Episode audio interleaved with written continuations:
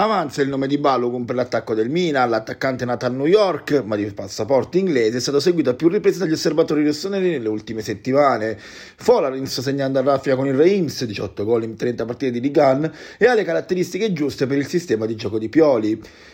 Balogun tornerà all'Arsenal al termine della stagione ha intenzione di parlare con Arteta per capire quali siano i progetti del tecnico spagnolo. Tutto lascia presagire che arriverà la nuova cessione considerando che i Gunner nel suo ruolo hanno già Gabriel Jesus in età ed è pronto ad approfittarne l'Ipsia che ha già avviato i primi contatti con gli agenti del classe 2001.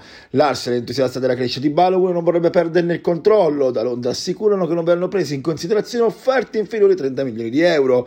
Un messaggio ai naviganti con il Milan che è sempre più convinto di muovere passi concreti nelle prossime settimane.